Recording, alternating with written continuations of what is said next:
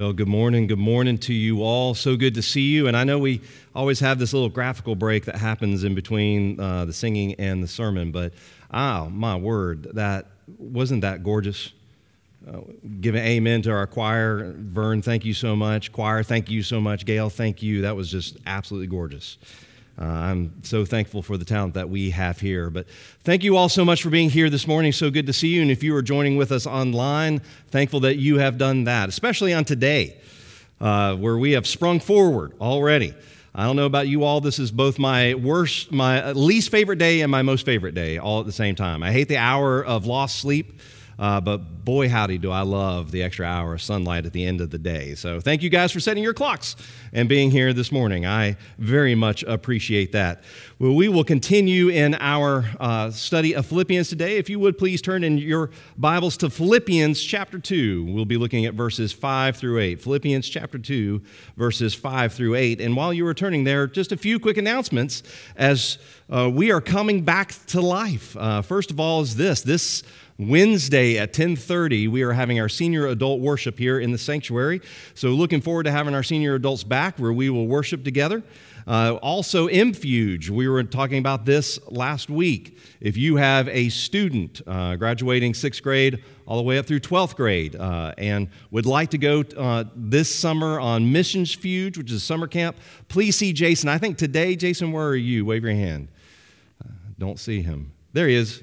Uh, I think today is kind of like the last day to let us know just some information. You can still sign up after today, but we would really like to know if you can by today. And then lastly is this we are coming very close to Easter, and there is so much that's happening over Easter. We are returning to Walk with the Cross. We didn't get to do that last year. That's happening this year, Good Friday at noon. All of our churches are gathering together, and we will start here at our front steps and walk to Mint Hill Town Square. We have gotten a uh, approval from the town of Mint Hill to do that, so I'm looking forward to that. And then also on Easter, we're having three services a 7 a.m. outside sunrise service, then a 9 a.m. and an 11 a.m.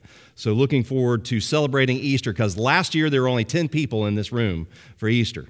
And so I'm looking forward to having the church back. With that being said, we have a terrible, terrible uh, anniversary to celebrate today.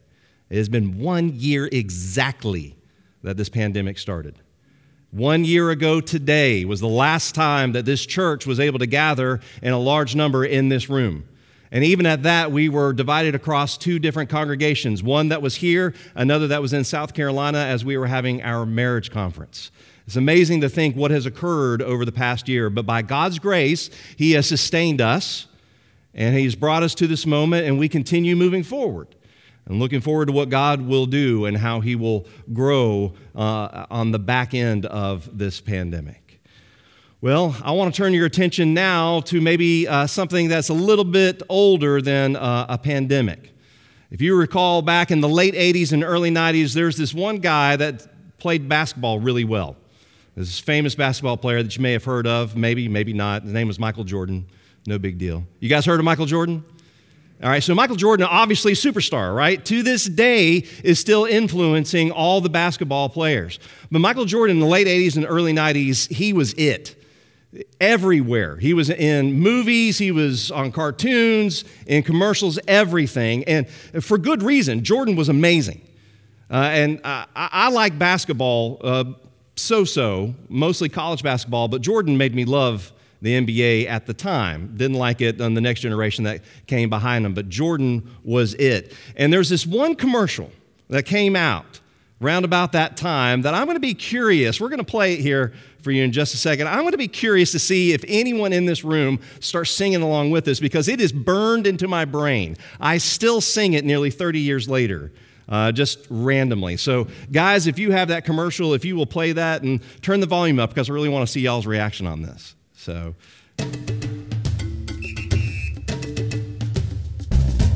Sometimes I dream that me.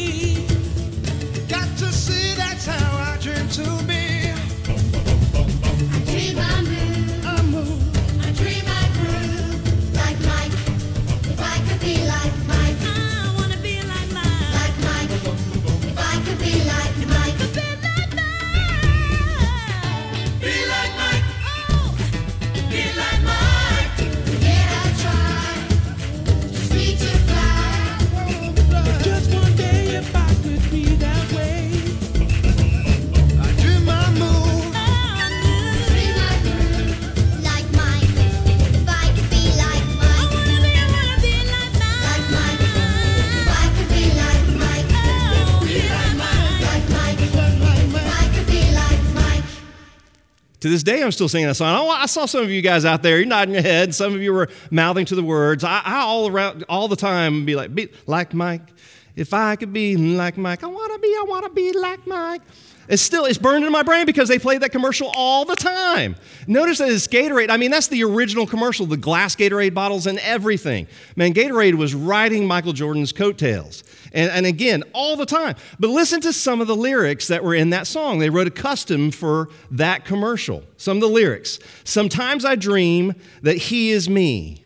Again, I try, just need to fly.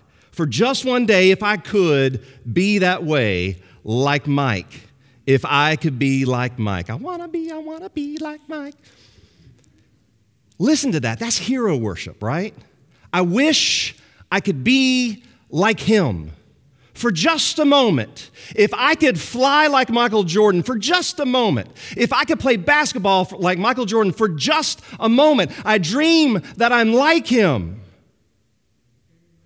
That has everything to do with today's text. I know you're wondering why the Gatorade commercial has everything to do with today's text. Because what Paul is telling us in the text today is this He's saying to the Philippians, like Christ, I need to be like Christ. I need to be, I need to be like Christ. That's exactly the text that's going on. So I hope you walk away from here with that jingle in your head. Just change the lyrics like Christ. I need to be like Christ. And with that said, if you have found Philippians chapter 2, verses 5 through 8, will you please stand with me for the reading of God's word?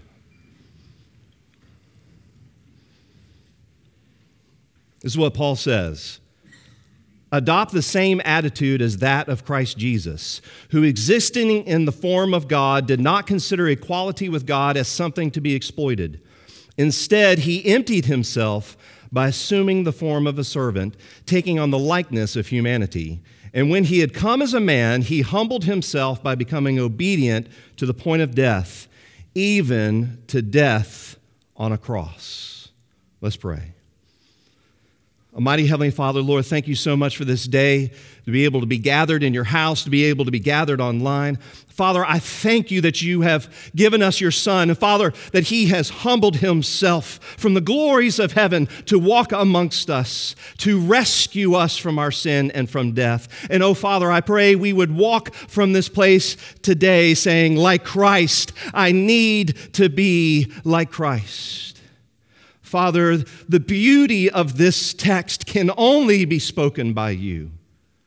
And so, Father, I pray that you would preach and move me out of the way, that you would speak. Father, that the words of my mouth and the meditations of my heart would be acceptable in your sight, O Lord, my rock and my redeemer. Father, I pray this in the blessed name of Jesus Christ, our Lord and Savior. Amen. You may be seated. So, as we carry into this text, let me give you the context of where we have been. If you were here last week, you remember that Paul is speaking to the Philippian church, and as he is moved into the beginning part of chapter 2, he is saying to them, Be unified, be humble, treat others as more important than yourself. So he is speaking of humility, and he has said in that text that he says, Make my joy complete. So obviously, something was going wrong to some degree inside the walls of the Philippian church, and they were not treating each other as servants. They were not being humble one with another. And in verse uh, in chapter 2, verses 3 through 4, he says this Do nothing out of selfish ambition or conceit, but in humility consider others as more important than yourselves. Everyone should look not to his own interests, but rather to the interests of others. And twice before, including in chapter 2 and once in chapter 1, he says that all the believers need to be united in the same mind about humility and unity. In 127, he said just one thing as citizens of heaven, live your life worthy of the gospel of Christ.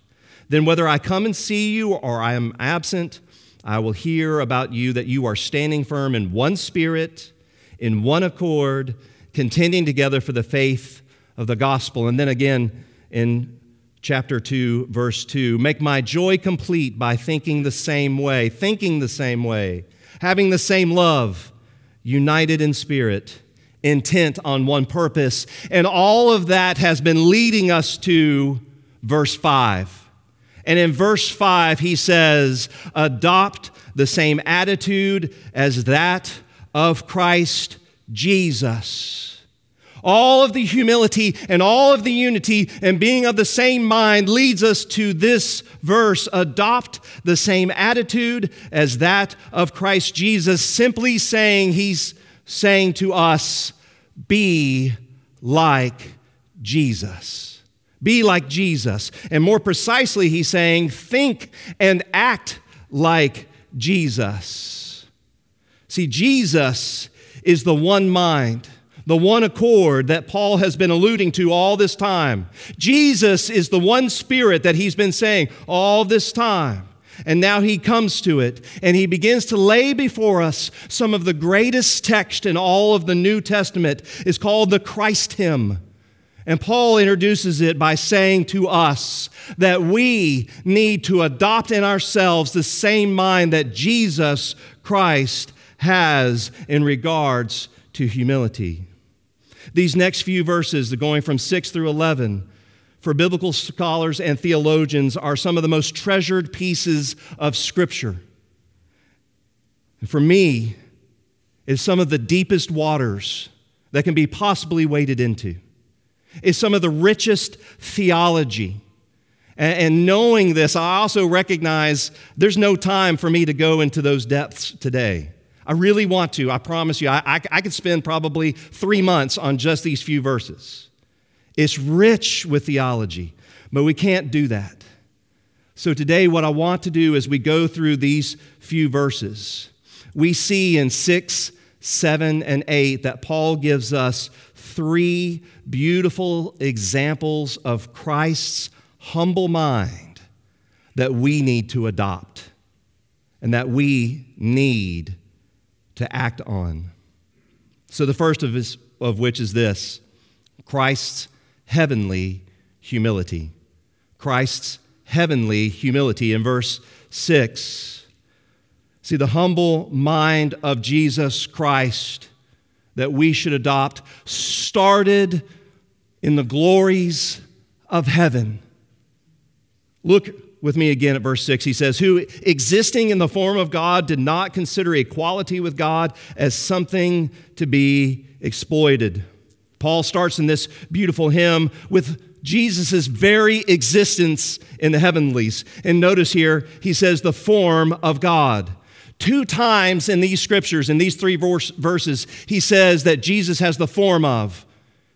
In verse 6, he says the form of God. And in verse 7, he says the form of man. Now, again, we could run this for a long time, but let me just simply say this. What Paul means when he says the form of is he says that Jesus Christ has the very nature of God. And this is key for us to understand everything that's coming next. Because Paul is saying simply in the very first stanza of this hymn that Jesus Christ is God. He is the very glory of God.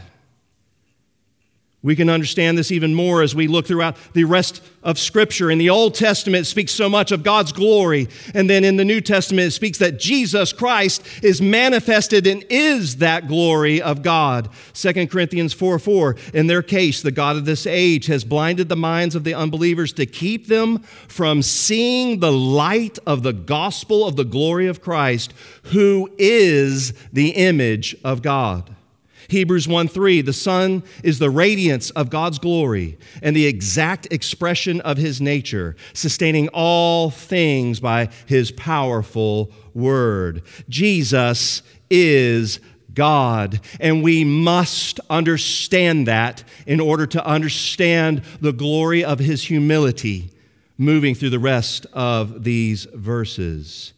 And to help us, if, if you walk away from here today going, I've got a lot of questions, this is deep, let me give you a trick on how to help understand all of this. Every next stanza, every next line speaks into the one above it. So if you want to know what Paul is saying, the context that's coming, every next stanza speaks into the one above it and will help you understand that context. So Jesus Christ exists as the very form of God, the very glory of God, the very image of God. Jesus Christ is God. And he carries forward, notice not only his, his existence, but his attitude. The second line he did not consider equality with God as something to be exploited. This is a very unique phrase in Greek. In fact, one of the words that's in here is rarely used in Greek. It's the only time it's ever used in the New Testament. In fact, it never shows up in the Greek translation of the Old. This is the only time in all of Scripture we find it. And in fact, as theologians have looked out and tried to see where does this show up in other Greek texts, they hardly find it. It is so absolutely unique to this hymn.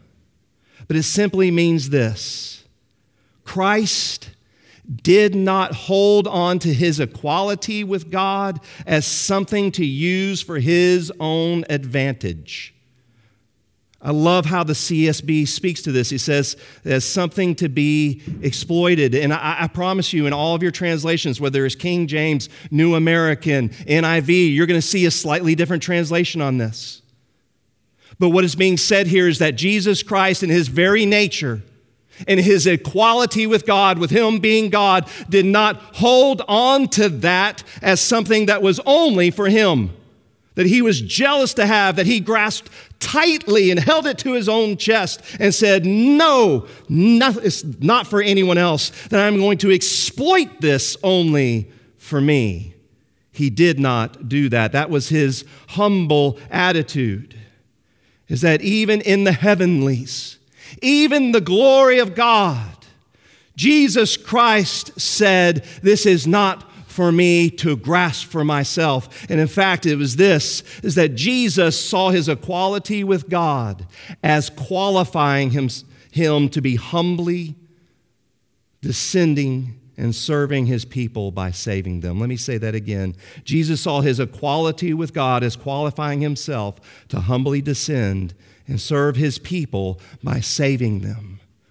Jesus Christ's humble attitude began in the very heavenlies itself, where he didn't consider equality with God as something to exploit only for himself, even though he could. He's the very God and Lord of the universe. But instead, he let it go and began to humble himself and come to earth and be with us. And that's the second thing I want to point out today is we've seen first Christ's heavenly humility. The second thing we see in the text is Christ's human humility. Christ's human humility. Verse 7 Instead, he emptied himself by assuming the form of a servant, taking on the likeness of humanity. And when he had come as a man, he humbled himself by becoming obedient to the point of death. Christ's human humility. Verse 7 is speaking specifically of the incarnation of Jesus Christ. Notice the beginning of this. It says, He emptied himself. Now, there has been much ink spilled here. Volumes have been written on those few words that Jesus Christ emptied himself. And in fact, Jehovah's Witness, if they've ever come to your door and they've proselytized and they've taught you about Jesus, the more they speak, what you're going to hear is they teach that Jesus Christ is not God that he is just the first of God's creations. And while he is God's son, he does not share divinity with God. And the reason why they say that is they point right here to Philippians 2 7 and say, See, he emptied himself. So the question always arises when you read that text how and in what way did Jesus Christ empty himself? What did he empty himself of? Well, certainly we can already see from verse 6 that he emptied himself of his heavenly position and the riches therein of heaven. You think of being in heaven. And imagine once you leave from this earth and you are in heaven with the Father, would you ever want to come back? Would you ever want to descend into chaos and disease and sin? No. Jesus emptied himself of his heavenly position and the riches therein. He emptied himself of his heavenly glory as he came to earth. But let me say this, because again, there's so much that could be said, and there's not enough time to do it. The point of what Paul is saying is not what Christ emptied himself of, but what he emptied himself into. Let me say that again. The point is not what Christ emptied himself of, is what Christ emptied himself into. And the text shows us exactly what that was. Continue with verse 7. By assuming the form, he emptied himself by assuming the form of a servant, taking on the likeness of humanity. The form of a servant, the likeness of humanity. Jesus Christ emptied himself into becoming a man. And not only that, but he was born as a baby. Jesus Christ humbled himself to that point, born of a virgin, of a family that had no standing and no real name other than their connection to David, not in a palace, not to some grandeur, but humbled and born in a dirty manger. Jesus Christ humbled himself not only to become a man, but to be born as a baby. And this is a huge step of humility to step out of heaven and become a man. But the question that always comes with this, and again with the emptying, is that in that moment when Jesus emptied himself and came to earth, did he empty himself of his divine nature? Did he empty himself of being God? And the answer to that question is a resounding no. Our doctrine, our theology, our belief is that Jesus Christ is fully God and fully man, and this text tells us that. He had the form of God and the form of man, but Colossians 2 9 reemphasizes this. Says this, for the entire fullness of God's nature dwells bodily in Christ. Jesus is still God. He is fully man and fully God. But the point of what's being said here and that we need to hold on to is this is that he humbled himself to become a servant and this is where we need to focus. Jesus Christ humbled himself to become a servant. Your translation may say a bond servant, a slave. He humbled himself into one of us. The heavenly king of all the universe humbled himself and became him who served all mankind. That's important. See, Jesus himself focuses on this in his ministry. He focuses on being a servant. And he tells us this in the Gospels. In fact, in one instance, you'll remember this as he's coming towards the end of his ministry. And as he's coming to Jerusalem, two of his apostles, James and John, approach him. And they desire to sit at his right hand when he ascends into his kingdom. They want to be on his right and his left hand. They want a space and a place of authority. They want to be somebodies in heaven and they want to stand next to Jesus Christ. And their mom comes into this entire picture and she says the same thing. They wanted to jockey themselves into a better position above all the other apostles, above everyone else. And see what occurs is if you keep reading, and this is, this is found in Matthew chapter 20. As they go to this and they approach Jesus, and the other apostles hear about it and they become incensed. How dare you? Try to become this great person next to Jesus. And the text says that there broke out disunity and anger amongst the 12 over these two guys wanting all this authority and to be grand.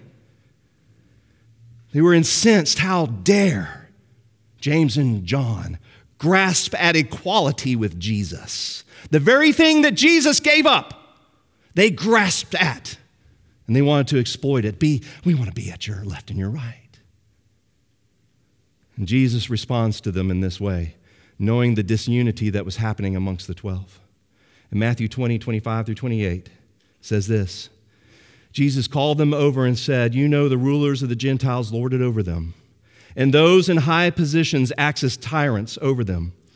It must not be like that among you. On the contrary, whoever wants to become great among you must be your servant, and whoever wants to be first among you must be your slave.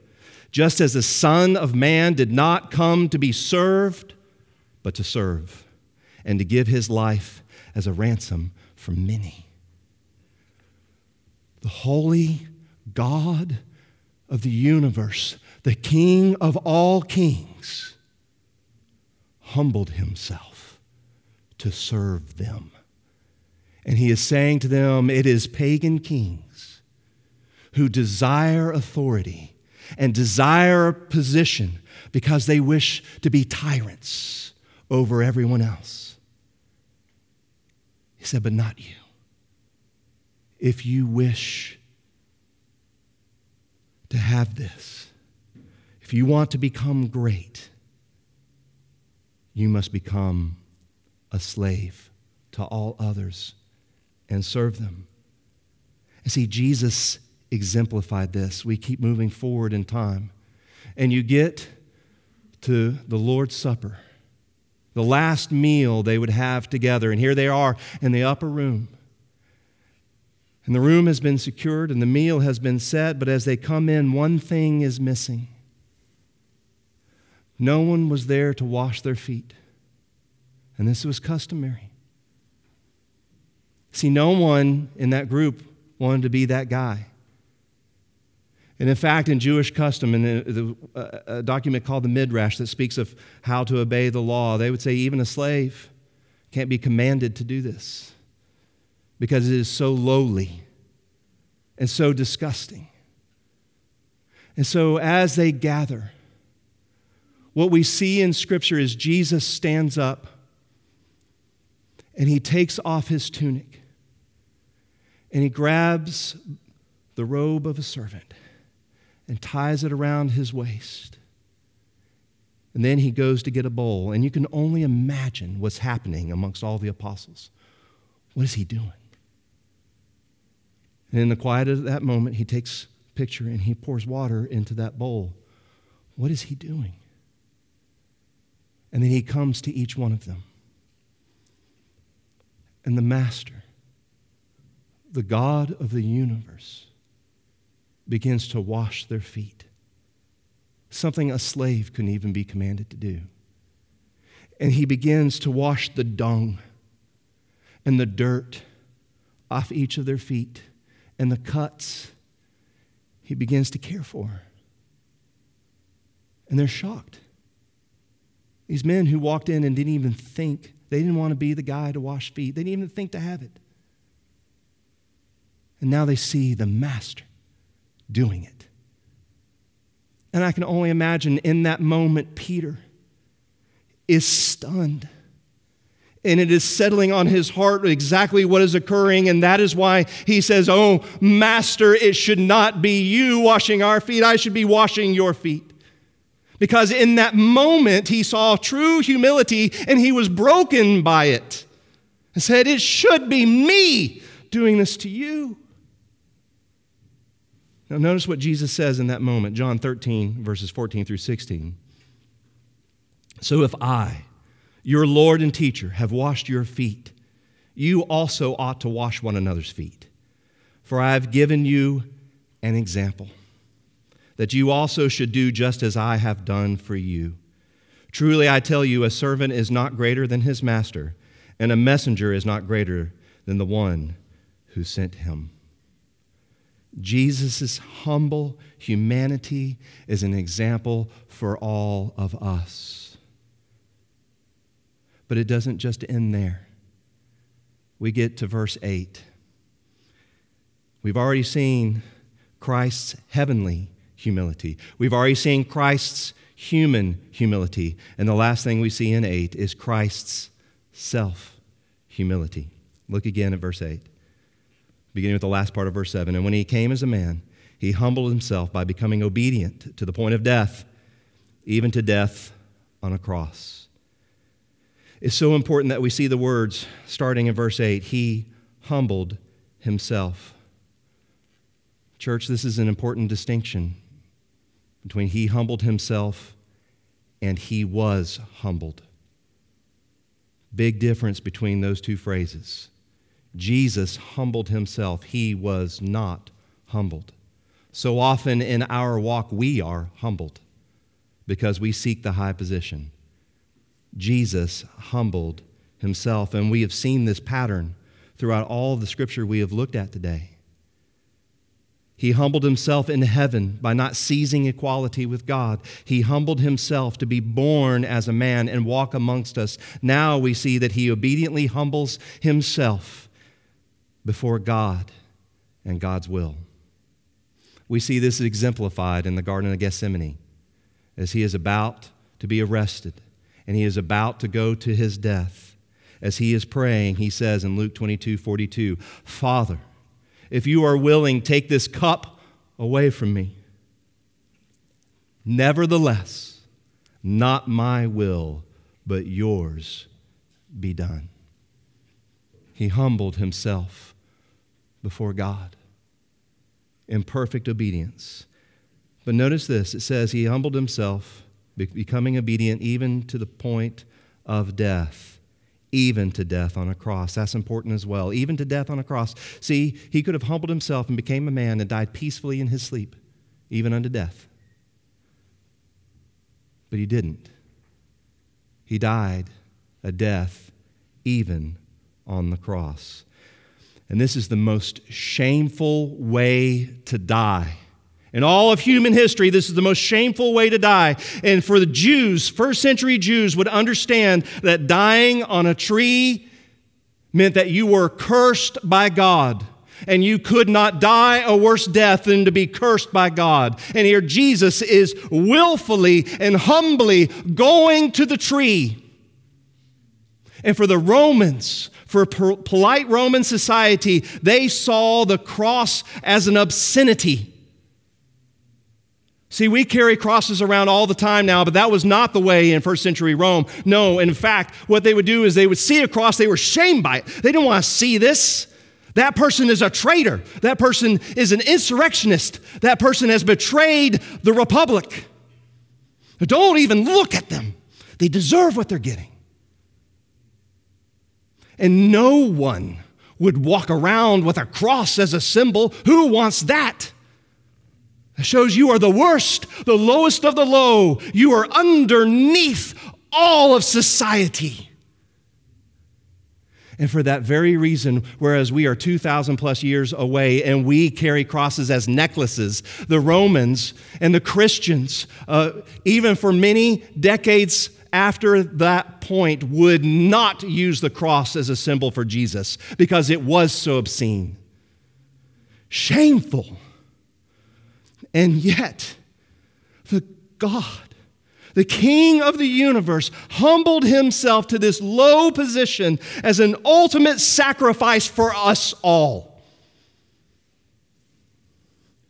Jesus was humble in heaven. Jesus was humble in his incarnation. And Jesus was humble in his obedience and service to all. Friends, this is the main point the main point. Listen. If the God of the universe can humble himself to become a servant to all, then we, who are not all that special, can and should be this humble as well. I'm going to say it again. If the God of the universe can humble himself to become a servant to all, then we, who are not all that special, can and should be this humble as well. See, the problem is, is we're often like James and John. In our own life, we think we have talent. We think we are captains of industry. We think that we have been given something, and then we desire that we're going to lord it over someone else. Or we seek stature beside someone greater than us. There's none greater than Jesus. And he was a servant to all. And this is the only way that when Paul says treat others as more important than yourself that we can do this. It is only through the Holy Spirit, it is only through the shed blood of Jesus Christ. And is the reason why Paul says, adopt the same attitude as that of Christ Jesus. Have the same mind as Christ. Be like Christ. I need to be like Christ. So if you walk away with nothing else today, walk away with that. Like Christ. I need to be like Christ. So we move into this time of decision and invitation. The moment of quiet in the room right now before I pray and before we sing. Questions for you all as a church body. Who do you need to serve today? Who do you need to humble yourself before? Do you have this mind of Christ? And if there's some hidden corner of your heart where pride still reigns, pray in this moment that the glory of Jesus Christ would shine so brightly that that dragon of pride is illuminated and slain by the Lamb of God in your heart. Oh, that we would pray that and be stung by where our own pride and our own clamoring for our own glory. Our glory can only be crushed when we see the true glory of Jesus. But there may be some here today, there may be some online watching with us, that the greatest act of humility right now is to bow your knee before Jesus to surrender your very life to Him. And you can do that today. All you have to do is confess your sins, recognize, I've always wanted to be number one in my life, but Jesus, I see you, and I bow before you. Cry out to Him, save me, and He will do so. Do that today. I'm going to pray in this moment. If you want to come forward and pray, you can. This space is open to you. If you'd like to join our church, I'll be down here in the front. Would love to receive you and have you be a part of this fellowship. But let me pray. Vern's going to lead us out. And I pray that we walk away with this. Oh, Heavenly Father, Lord, thank you so much for today. Father, thank you for this gorgeous, beautiful, glorious words. Oh, Father, they are, they are tremendous. And Lord, they bloom and blossom and grow deep in our hearts. And oh, Father, I pray that they would not wilt away. But Father, your spirit would nourish them so that, Father, we would bow before you and give up. That we would see the mind of Jesus Christ and adopt that attitude of humility and unity and service to all, and to see all as greater than ourselves. Father, only you can do this. And so, Father, I pray that you would. And Lord, if there's one today whose pride is in check because they truly, for the first time ever, see the glory, the radiant glory of the Lamb of God, Jesus Christ, Lord, that they would surrender their life even now. Father, I pray this in the strong and the powerful name of Jesus. Amen.